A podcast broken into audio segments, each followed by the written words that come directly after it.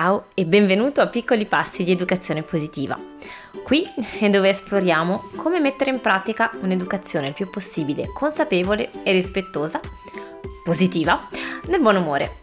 Sono Clio, mamma di due bambini, passato in azienda, oggi consulente genitoriale, fondatrice del Summit per l'educazione positiva e creatrice del percorso online per genitori Tempo per crescere. Sono felice di ritrovarti. Oggi ti invito a considerare nuovi punti di vista sulla rabbia debordante quando tu non sai cosa fare. Un respiro, un sorriso e cominciamo! Sono molto contenta di ritrovarti questa settimana eh, e di continuare a parlare, discutere, raccontare del magico mondo delle emozioni. Combinazione ho, ho proprio ricevuto una, una domanda interessante in merito e fa riferimento a una situazione che penso tanti di, di, voi, insomma tanti di noi abbiamo sicuramente vissuto, che è un po' insomma quella in cui i nostri eh, adorati pargoletti, tanto belli, tanto carini, eh, ci sottopongono ripetutamente a una serie di eh, comportamenti, di manifestazioni, diciamo così, di questa rabbia esplosiva, no? di quelle che, che, non si riesce a contenere, di quelle in cui non riesci a farli ragionare, eh, che esplodono per un non nulla, eh, in cui fino a tre secondi prima ci eravamo messi d'accordo, facciamo così, facciamo cos'ha, andiamo a lavarci i denti, ci mettiamo il pigiama così poi possiamo giocare un po', la giornata è passata benissimo, fare delle cose meravigliose e poi, e, e poi arriva il fatidico momento in cui, in cui non riconosciamo più il nostro bambino e poco importa il fattore scatenante, ma uh, viene fuori la crisi. Abbiamo già parlato in passato di, uh, di, di queste emozioni debordanti, delle, dei tumulti, ma oggi volevo proprio fare un esempio concreto uh, per andare a capire meglio che cosa ci sta sotto e in modo particolare cosa sta sotto a questa, a questa rabbia. No? Innanzitutto prendiamo alcuni diversi scenari possibili, perché credo che sia una, una cosa che può capitare a molti, no? Eh, abbiamo detto di no, oppure dobbiamo costringere in qualche modo, insomma, bisogna far fare un qualche cosa che il bambino non vuole. A volte sono cose ancora più sottili come eh, non rispettare una determinata sequenza, non so, mettiamo prima il pigiama e poi laviamo i denti, facciamo il contrario e questo fa man- mandare completamente fuori dai gangheri il bambino, eh, gli, lo aiutiamo a fare una cosa che voleva fare da solo, eh, quindi non gli chiediamo il permesso, tra virgolette, di intervenire, lo facciamo e questo eh, fa impazzire il nostro bambino, lo fa andare assolutamente in bestia. Tutta una serie di um, fattori scatenanti diversi, ma di questo tipo. Ora, l'elemento che mi sembra importante esplorare insieme è il fatto che quando l'emozione è tanta, quando l'emozione è tanta ed è ripetuta, forse c'è qualcos'altro sotto. Um, anche se magari è sempre lo stesso episodio, no? andiamo al parco, dobbiamo tornare a casa e sono le sceneggiate per tornare, oppure abbiamo preparato qualcosa che al bambino non piace tanto e sono sceneggiate per quello, oppure mm, eh, gli abbiamo, insistiamo perché si metta la giacca, eccetera. Se osserviamo, no? se, se ci rendiamo conto no? che, che, che sembrano quasi dei pretesti più che essere davvero quello l'elemento che fa scoppiare questa rabbia esplosiva, può valere la pena interrogarsi, perché spesso e volentieri c'è qualcos'altro sotto, come per esempio una grossa transizione, un trasloco, una nuova nascita, caso tipico l'arrivo del fratellino, l'arrivo della sorellina, eh, il cambio scuola o, o, o, un cambio scuola oppure l'inizio della scuola. Eh, fatti che magari mm, sono successi da, da, qualche mese o stanno per succedere, quindi noi non li colleghiamo necessariamente al comportamento. Uh, vi racconto un episodio personale perché l'ho trovato mh, molto toccante e contemporaneamente mi sono proprio detta meno male che ho intrapreso questo percorso perché altrimenti non me ne sarei accorta e chissà, chissà che, come avrei reagito. Uh, qualche anno fa, forse alcuni di voi lo sapete, lo sai, uh, ci siamo trasferiti in, in Germania e, e, poi siamo tornati a, stare, a, a, vivere in Francia. Abbiamo fatto una parentesi di 18 mesi in Germania. Quando siamo partiti uh, per andare a vivere in Germania, il nostro figlio più piccolo aveva 18 mesi e quando siamo tornati aveva quindi 3 anni.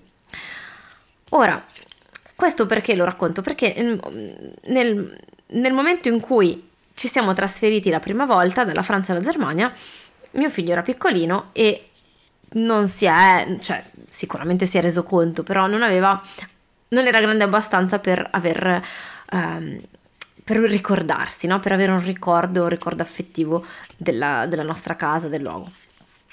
La sua casa e i suoi amici erano diventati eh, la sua classe, il suo gruppo in cui era lì in Germania, quindi aveva eh, la sua educatrice di riferimento, i suoi compagni, i suoi amici, quello era il suo mondo. Non aveva nessun, nessuna memoria, nessun ricordo della casa qui in Francia in cui poi dovevamo ritornare. Quindi, nonostante naturalmente ne avessimo parlato, ne avessimo condiviso, eh, nonostante avessimo preparato, diciamo, no, all'arrivo, quando si è trattato di partire e di tornare a casa nostra in Francia e di iniziare quindi una nuova scuola e eh, anche mettiamoci una nuova lingua perché Um, perché eh, mentre eravamo in Germania, tra di noi abbiamo, parliamo sempre italiano, ma a scuola c'era una lingua in Germania e in Francia e bisognava ritrovare il francese di cui non aveva nessun ricordo, per cui si trattava di un grosso cambiamento per lui naturalmente.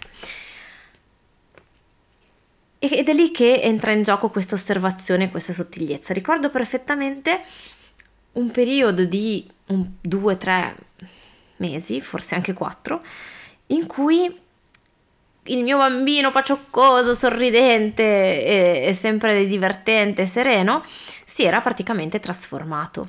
Um, una volta Mm, si era rifiutato di pulirsi la faccia e le mani di, dal, dal, sugo di pomodoro, anzi era ancora meglio, um, aveva, era cominciato con um, il rovesciarsi il sugo di pomodoro addosso per poi rifiutarsi di pulirsi dal sugo di pomodoro per cui avevamo dovuto rincorrerlo per evitare che uh, sporcasse i muri di casa con il pomodoro rosso, bello rosso con le manate e il gesto no, di, uh, di pulirlo perché lui si era rifiutato di farlo lo aveva mandato ma in una di quelle furie che non ricordo di averlo mai visto uh, così tanto arrabbiato. Um, andare a scuola la mattina, metterlo nel seggiolino della bicicletta, dovevo prenderlo di forza, di peso, con lui che scalciava e urlava disperato, perché, um, perché? Questa è la bella domanda, no? Allora, se noi prendiamo ogni episodio separatamente, possiamo dirci che um, non voleva essere pulito, non voleva che lo pulissi, gli pulissimo la faccia.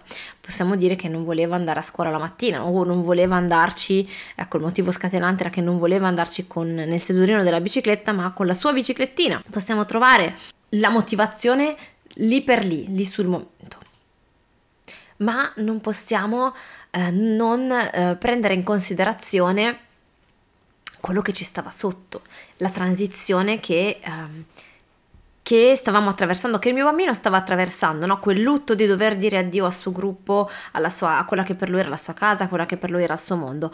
Quindi quella rabbia lì per la bicicletta, il seggiolino o il sugo di pomodoro era in realtà, era in realtà una rabbia più profonda, era una rabbia, un dolore eh, di mamma, papà, perché mi fate vivere tutto questo? Per, perché non posso stare con i miei amici? Perché siamo qui? Naturalmente questo lo sto esprimendo io con le mie parole e per lui era, non era neanche espresso in maniera così chiara. Era un groviglio grossissimo di, di, di, di emozioni forti. Mm, vogliamo dire che, che io oggi a cui io oggi do come significato, do, do la rabbia, diciamo, come interpretazione, ma che, che, che quindi, essendo così grande, avendo ancora bisogno di tirarla fuori, di processarla, veniva fuori per ogni piccola minima occasione. E, ehm, e, e, quindi a volte ci è proprio difficile fare questo legame. Ci è difficile vedere che um, il nostro secondogenito o secondogenita ha 8 mesi, 10 mesi e le difficoltà di comportamento che abbiamo con il primogenito sono dovute ancora alla gelosia del frate- dell'arrivo del fratellino. perché dentro c'è ancora ehm, magari una un, un, qualche cosa da accettare, c'è ancora un'emozione legata a questa cosa qua che riemerge ogni volta che mamma o papà ehm, guardano il mio fratellino un secondo di più di quanto guardano me, tengono il mio fratellino o la mia sorellina un minuto in più di quanto tengono in braccio me, eh, mettono a dormire per primo, per prima la, la, sorellina o il fratellino anziché mettere a dormire per me, eh, o se faccio qualche cosa, se succede qualche cosa, vengono subito a sgridare me e non a sgridare la sorellina e il fratellino chiaro che noi adulti abbiamo eh, la capacità no, di dire, eh, vabbè, però eh, vado prima da te perché eh, sei più grande, perché eh, la sorellina o il fratellino sono ancora piccoli, perché tutta una serie di validissimi motivi, però questo è il nostro ragionamento di adulti. Il ragionamento del nostro bambino, o comunque la sua interpretazione di quello che vede è ecco, eh, non ho più la stessa attenzione, non ho più lo stesso posto che avevo prima, ecco, sono tutti per eh, il fratellino o la sorellina e non su di me.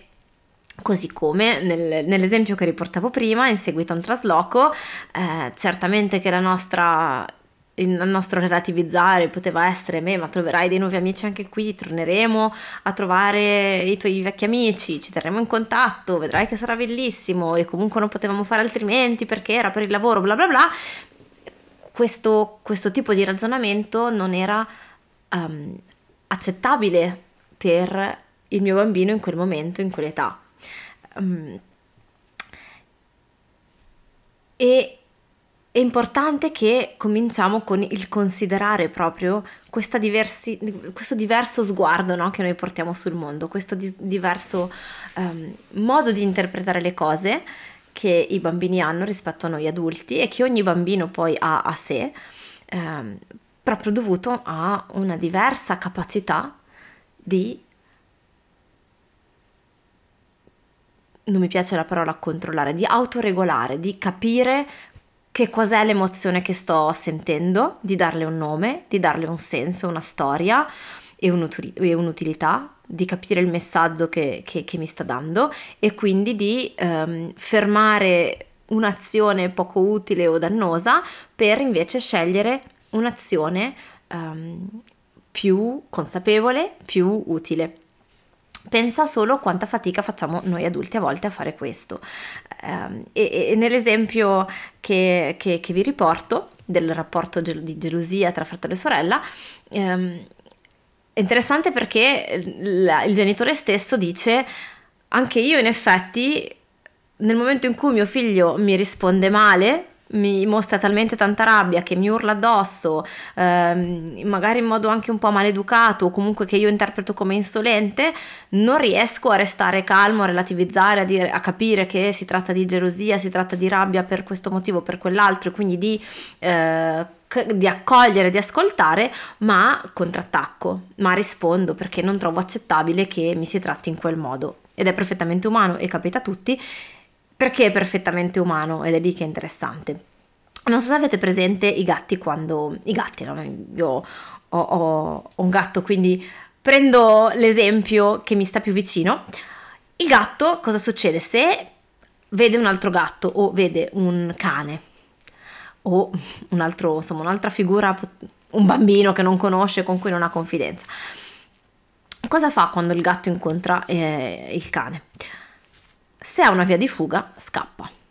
Se non ha una via, di, una via di fuga e si sente messo alle strette, messo contro, all'angolo, oltre a rizzare il pelo, a un certo punto contrattacca, graffiando.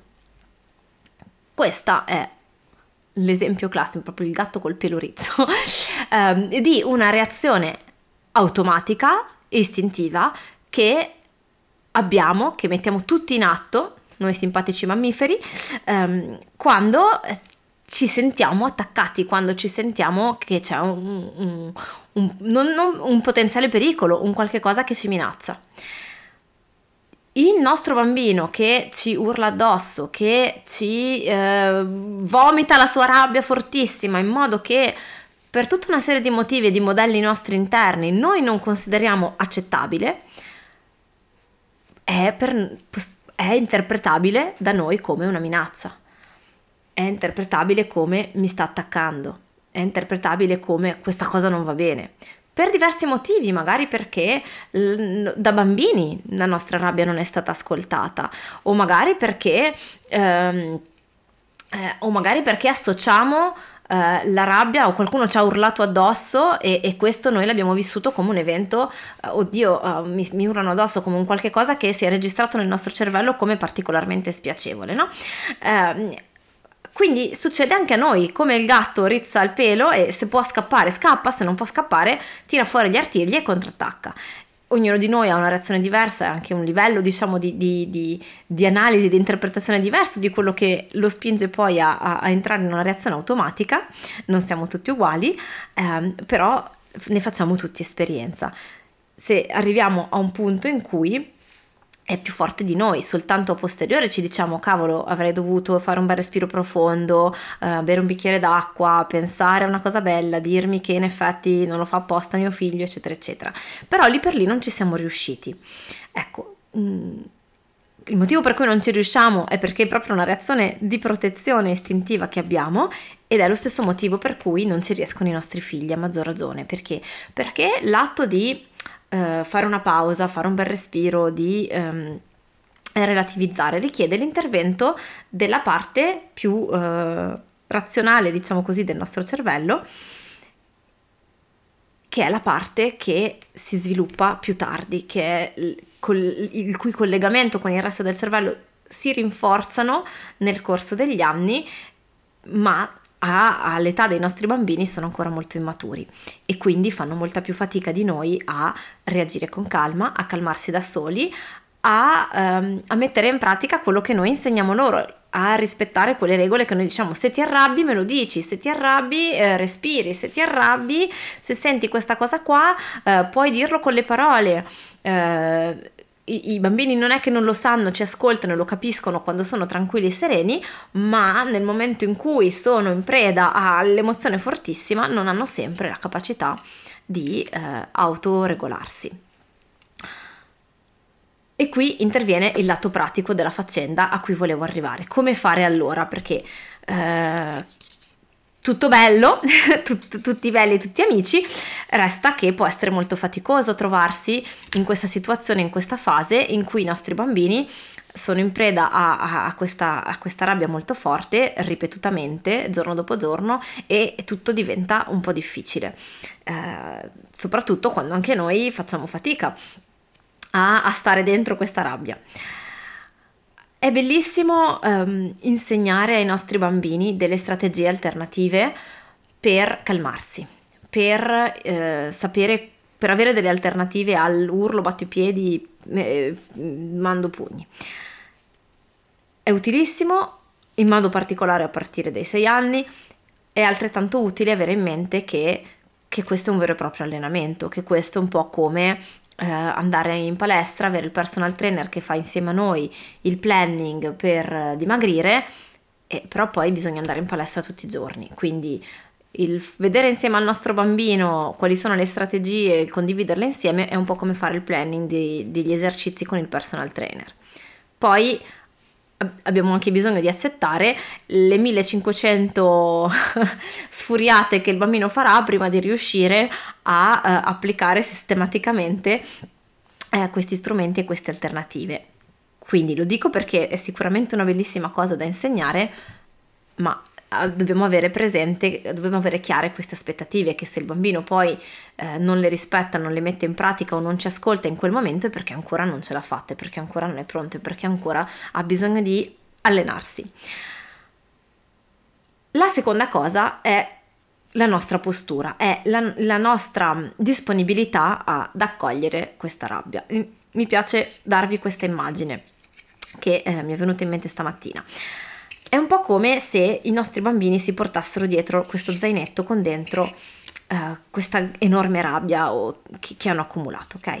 E a un certo punto, quando si sentono di poterci consegnare questa emozione quando lo fanno tipicamente con noi perché siamo le, le, loro figure di riferimento, succede un qualche cosa, un evento scatenante che fa aprire il vaso di Pandora e il nostro bambino prende questo zaino pieno di questa rabbia grossissima e ce lo lancia ce lo lancia addosso, proprio ce lo scaglia. A questo punto, eh, a questo punto la palla è a noi. E cosa facciamo noi tipicamente in questi casi? In questi casi, spesso e volentieri, fer- cerchiamo di fer- fermare, iniziamo col relativizzare, col cercare di far ragionare, ma se il bambino è già in preda a un'emozione molto grande, non ha più accesso a quella parte ragionevole del suo cervello, quindi tipicamente non funziona perché il bambino non ci ascolta, ma perché noi non stiamo ascoltando l'emozione che lui ci sta comunicando, no? Per poter ascoltare abbiamo bisogno di sentirci ascoltati.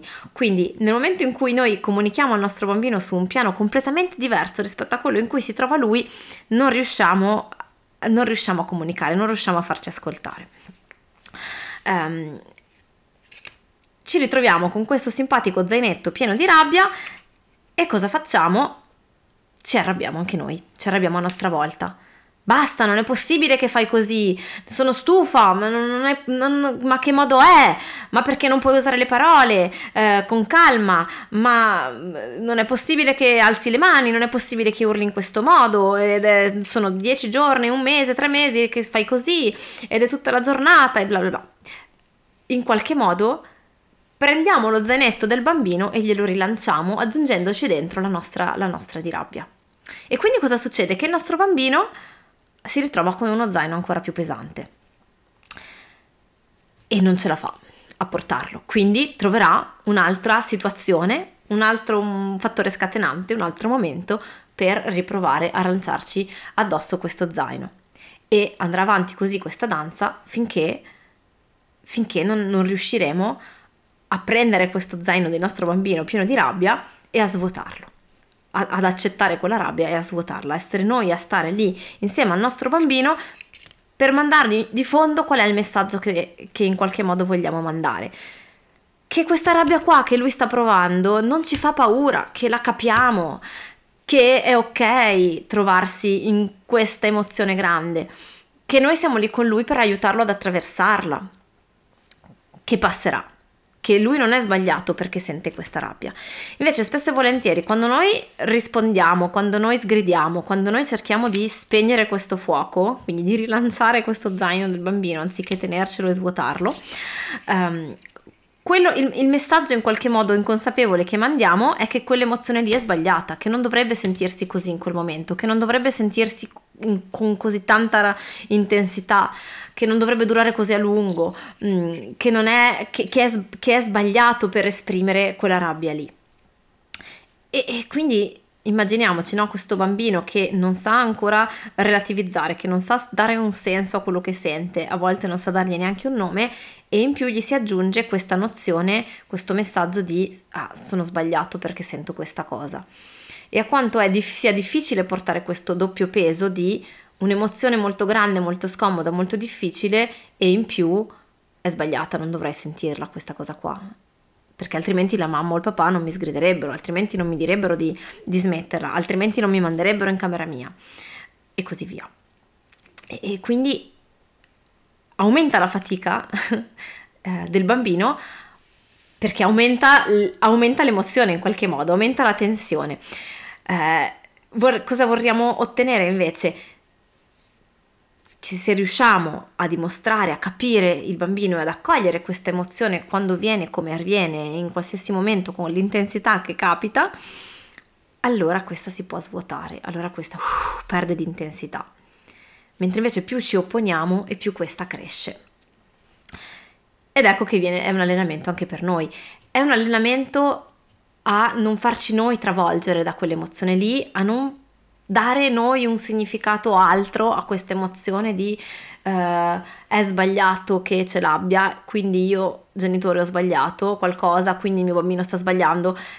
Diamo dei significati in più e facciamo spesso proprio una gran fatica a, a semplicemente stare lì con, con, il nostro bambino che, che manifesta questa emozione, a dirgli vedo che sei in difficoltà, sono qui con te, non ti preoccupare, ce la faremo insieme eh, capisco che deve essere dura per te, ma tu non temere, io, io sono qua perché ti tengo per manina. E naturalmente affermare eventualmente, perché è lì la nozione, no? Certamente che vogliamo, vogliamo in, fermare, impedire dei comportamenti, dei gesti violenti o dei gesti potenzialmente pericolosi, però li vogliamo fermare con quell'attitudine mentale di chi sta pensando povero bimbo mio, vedo che sei in difficoltà e che tu non riesci a fare meglio di così, che, che, che, che, tu non riesci a fare diversamente. Quindi ci sono qui io che ti amo tanto per fermare il tuo gesto violento, per far sì che nessuno si faccia male e per dirti non ti preoccupare, ce la faremo, non ti preoccupare, passa. Non ti preoccupare, ho fiducia che riuscirai ad attraversare questa emozione molto grande. E naturalmente è ancora più difficile quando tutto questo avviene per appunto magari la transizione di una nuova nascita e quindi noi siamo già, o di trasloco, perché anche quello, siamo già in una fase in cui noi stessi siamo un po' uh, sull'orlo delle nostre forze e, e, quindi, e quindi aggiungiamo la nostra difficoltà di gestire le nostre di emozioni e di accogliere le nostre di emozioni, a quella di accogliere e, e stare con le emozioni dei nostri bambini. Spero che um, vi sia un po' più illum- vi sia illuminante con queste metafore um, e con queste immagini il vedere le emozioni dei vostri bambini um, e sarei lieta di avere le vostre, le vostre, storie, le vostre situazioni, le vostre interrogazioni in merito. Uh, presto vi annuncerò il programma di questo mese per parlare di emozioni in un modo uh, nuovo po' inedito. Sto collaborando e preparando qualche cosa per uh, darvi degli spunti um, più pratici, ulteriori in, in, in merito alle, alla gestione delle emozioni e gestione parliamo di gestione ma in realtà di comprensione prima di tutto di che cos'è un'emozione ehm, e di che cosa, che cosa, implica, che cosa vuol dire, che cosa ci devo fare con questa emozione qui. Um, quindi state, state, con noi, state collegati um, perché presto vi comunicherò tutto quanto. Intanto vi abbraccio e vi do appuntamento prossima, al prossimo episodio e grazie.